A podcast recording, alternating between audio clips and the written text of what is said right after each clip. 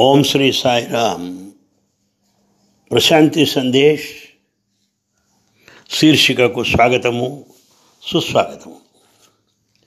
ఈనాడు నూట ఇరవై నాలుగవ ప్రసంగాంశము. నీకు నీవే తెలుసుకోవాలి. నువ్వే తెలుసుకోవాలి.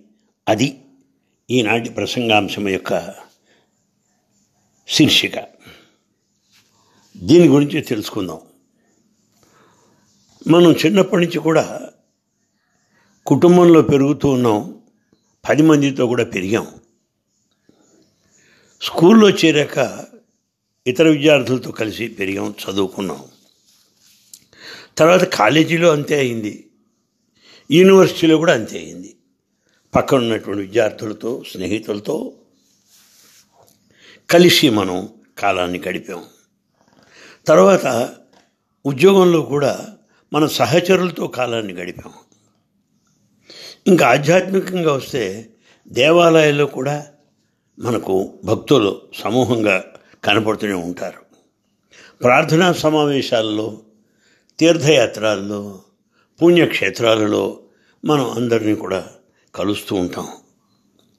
కానీ ఈనాడు చెప్పే అంశం ఏది అంటే నీకు నీవుగానే తెలుసుకోవాలి.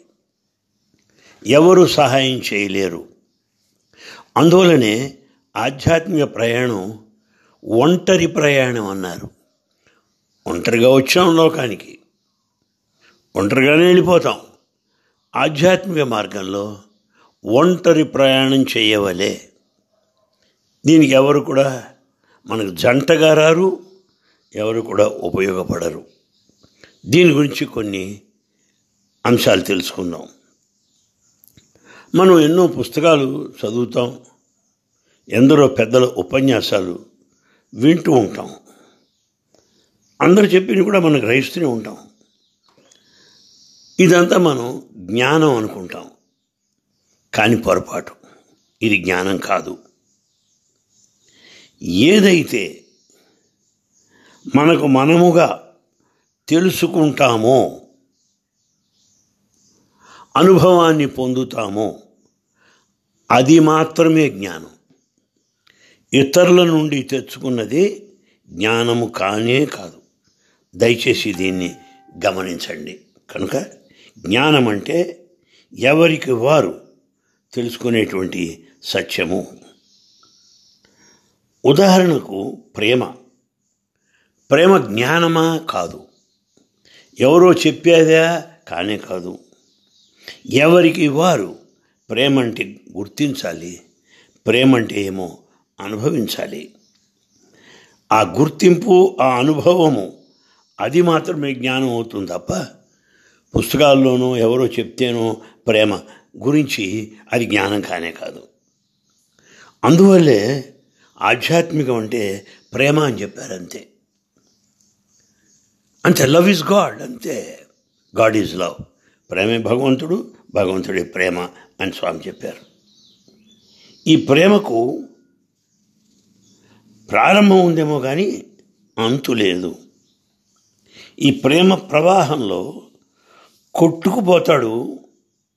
ఎటువంటి వాడైనా తన్ని తాను మర్చిపోతాడు. తన్ను తాను మర్చిపోతాడు. అంతే. ఆ ప్రేమ యొక్క ప్రభావం అంత గొప్పది. ఇతరులు ఏదో చెప్తున్నారు కనుక మనం విశ్వసించనక్కర్లేదు నమ్మనక్కర్లేదు. మనకు మనమే వెతకాలి మనకు మనమే గుర్తించాలి. కనుక ఆధ్యాత్మికం అనేది ఒక సాహసం సాహసోపచర్య సాహ సాహసంతో కూడుకున్నటువంటిది. మనమే వెతకాలి మనకు మనమే కనుక్కోనాలి. కనుక ఆధ్యాత్మికం అనేది ఒక నమ్మకం కాదు ఒక ఆచారం కాదు మూఢనమ్మకం కాదు ఛాందస్సం కాదు ఎవరో అందించింది కాదు. ఆధ్యాత్మికము పూర్తిగా వ్యక్తిగతము దీన్ని మనం గుర్తించాలి. ఎప్పటికప్పుడు ఎప్పటికప్పుడు మనం తెలుసుకుంటూనే ఉండాలి గ్రహిస్తూనే ఉండాలి. ఇది ఇందులో ఉన్నటువంటి నూతన తత్వం అని మీకు తెలియజేస్తున్నాను. నీకు నీవుగా నీవెవరో గుర్తించాలి. అంతేకాని నీ బదులు ఇంకోరెవరో గుర్తించేది కాదు. అంటే ఎవరికి వారు? నేను ఎవరు? నేనెవరు? అనేటువంటి ప్రశ్న వేసుకొని సాధన ద్వారా తాను విచారణ చేసి గుర్తించాలే తప్ప మరొకరు చేసేటువంటిది కాదు. అయితే ఇందులో కొన్ని విషయాలు తెలియజేస్తాను మీకు. మనం ఏది చేసినా సరే పూర్తిగా మనపూర్వకంగా మనపూర్వకంగా చేయాలి. పూర్తిగా దానిపైనే మనం దృష్టి పెట్టాలి. బుద్ధుడు అదే మాట అంటున్నాడు. సమ్యక్ దృష్టి సమ్యక్ స్మృతి అంటున్నాడు. నువ్వు ఏది విన్నా ఏది చేసినా ఏది పలికినా మనఃపూర్వకంగా చేయమంటున్నాడు ఆయన. చైతన్యంతో చేయాలి ఏం చేస్తున్నామో తెలుసుకునేది చేయాలి తప్ప అన్యాపదేశంగానో ఏదో ఆలోచిస్తూ ఉండటం కాదు.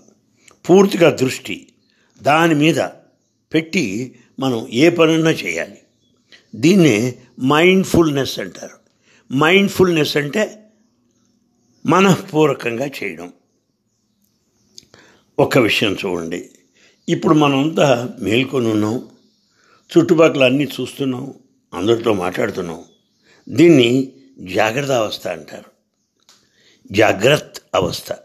ఈ జాగ్రత్త అవస్థలో మనం చేసేదంతా కూడా ప్రతిదీ గుర్తించి చేస్తూ ఉండాలి మనపూర్వకంగా చేస్తూ ఉండాలి అంటే ఓ చిన్న ఉదాహరణ. చదువుతున్నవాడు మనసు అందులో దృష్టి పెట్టి చదివితే చదివెక్కుతుంది కానీ లేకపోతే కాదు.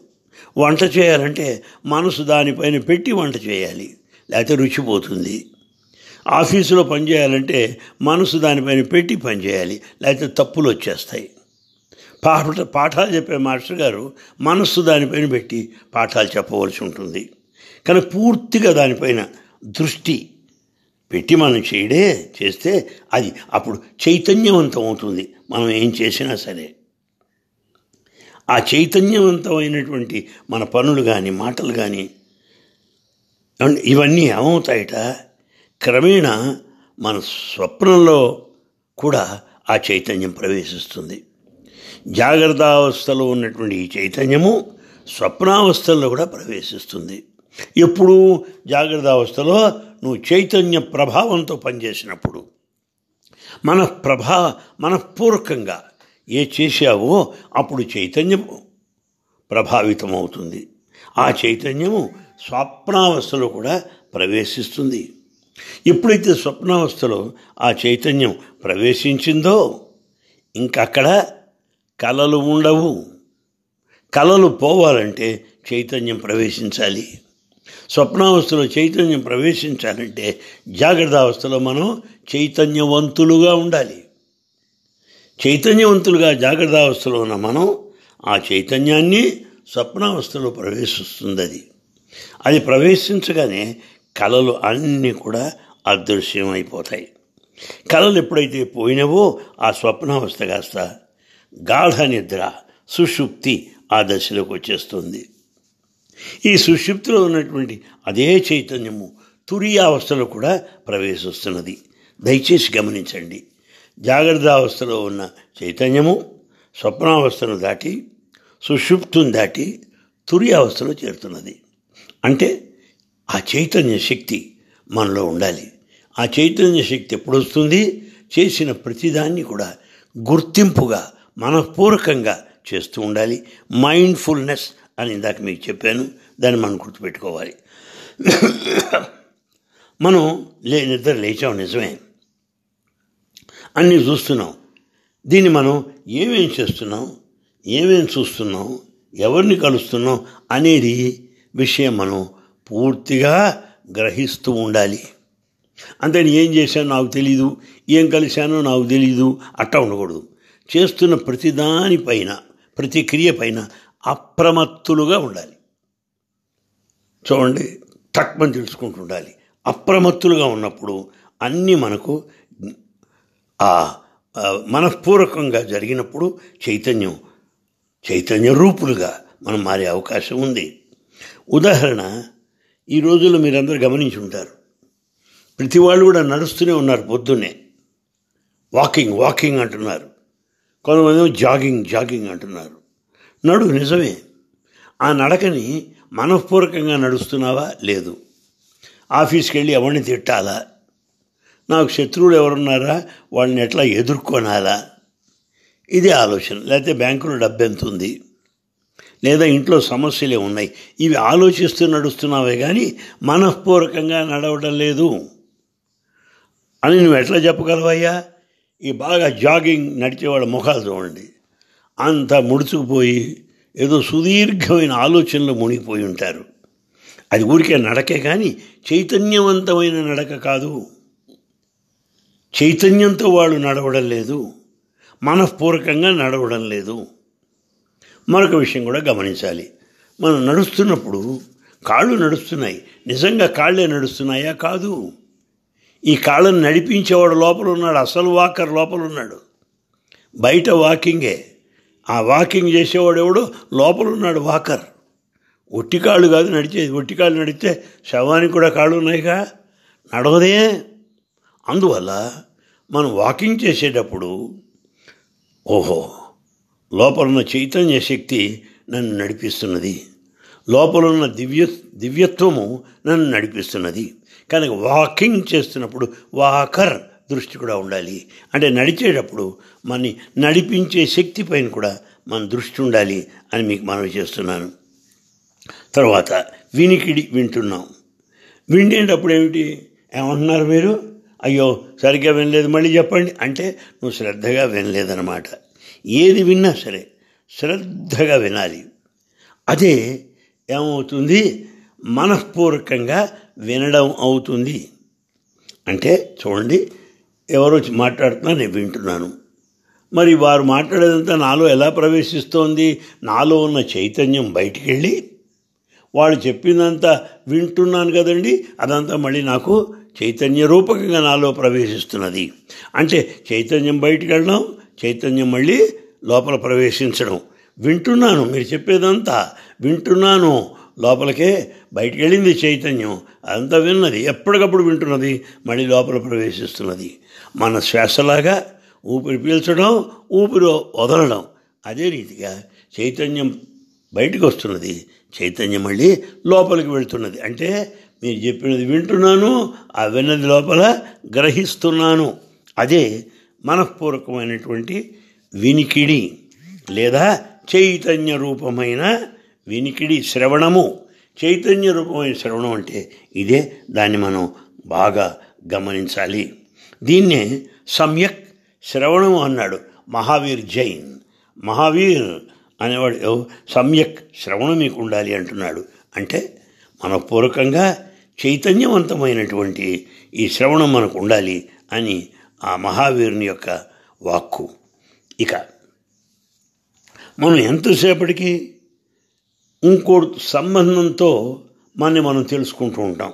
ఇదో మా అబ్బాయి మా అమ్మాయి మా ఆయన నా భార్య నా బంధువులు ఇది నా దేశము అంటే మనకంటే బయట ఉన్నటువంటి వాటితో సంబంధం పెట్టుకొని మనని మనం గుర్తించుకుంటూ ఉంటాం.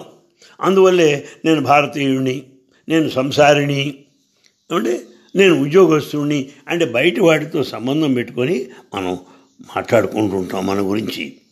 ఇలాంటప్పుడు ఎవడి సంగతి ఎవడికి ఎలా తెలుస్తుంది?